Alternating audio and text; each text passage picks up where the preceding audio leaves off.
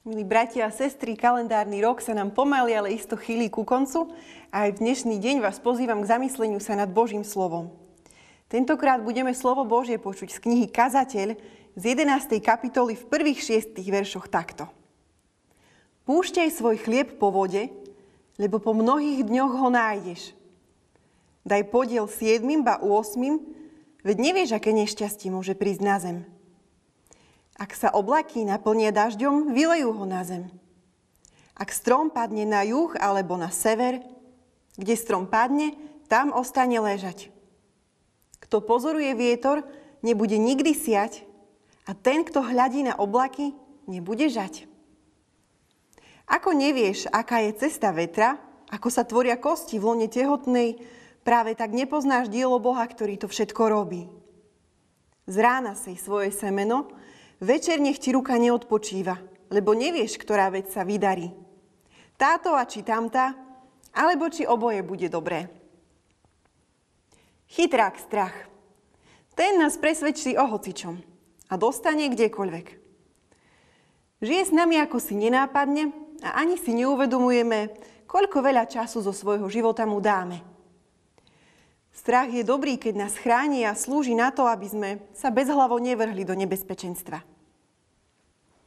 V rozprávke v hlave predstavuje emóciu strach väčšine ustarostený fialový panáčik, ktorý čo i len pri náznaku nebezpečenstva usilovne stláča gombík na riadiacom paneli, aby vyvolal strach.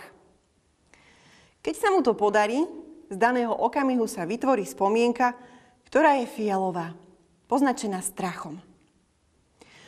Problém ale nastáva, keď tie fialové spomienky začnú prevažovať. A strach nám zabráni tešiť sa zo života, no dokonca nám mnohokrát aj zatarasí cestu urobiť niečo dobré.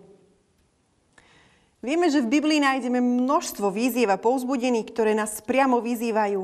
Neboj sa. Kazateľ na to ale ide z inej strany. V biblickom texte, ktorý sme počuli, sa vlastne strach menovite ani nespomína. Na prvý pohľad vyzerá, že ide o meteorologickú predpoveď alebo o úsek z reportáže z relácie Farmárska revy. V skutočnosti ale kazateľ veľmi jemne a pochopiteľne, no zároveň priamo a bez okolkov vyzýva k činnému životu. Teda nie k životu, kde by mal hlavné miesto strach, ktorý nás brzdí. Pretože práve ten býva častým dôvodom nekonania a akejsi pasivity. Kazateľ nás ale nenecháva len pri prázdnej výzve. Hneď predkladá aj odporúčanie, čo a ako robiť alebo nerobiť, aby život, ktorý žijeme, bol plný akcie a aby v ňom nepanoval chytrák strach. Prvé odporúčanie. Púšťaj svoj chlieb po vode, lebo po mnohých dňoch ho nájdeš. Daj podiel 7, ba 8, veď nevieš, aké nešťastie môže prísť na zem. Za týmito slovami sa schováva starostlivé odporúčanie k pragmatickému konaniu. Verše nabádajú k rozvážnemu investovaniu energie do vecí, ktoré majú hodnotu a zmysel. Teda konaj, využij tie dary, ktoré máš od Pána Boha pre všeobecné dobro a buď trpezlivý, keď chceš vidieť aj ovocie. Akt púšťania po vode, ktorý tu kazateľ spomína, je akýmsi poetickým opisom využitia doposiaľ nadobudnutej múdrosti v živote, ktorá by mala priniesť úžitok po mnohých dňoch. Rozhodne tu teda nejde o krátke časové obdobie. To je dobré si pripomínať, pretože my ľudia sa často rýchlo vzdáme, keď nevidíme výsledky hneď. Druhé odporúčanie. Kto pozoruje vietor, nebude nikdy siať, a ten, kto hľadí na oblaky, nebude žať.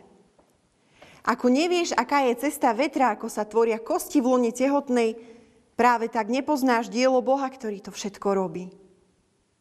Teda nezaháľaj, neprestupuj na ceste, neprestupuj na mieste. Kritický osteň týchto slov tu mierí na každého, kto sa zaoberá činnosťou alebo nečinnosťou, ktorá je kontraproduktívna. Takisto tu máme výstrahu pred nadmernou ústarostenosťou o niečo, na čo nemáme ani dosah. Koľkokrát sme taký pocit už zažili.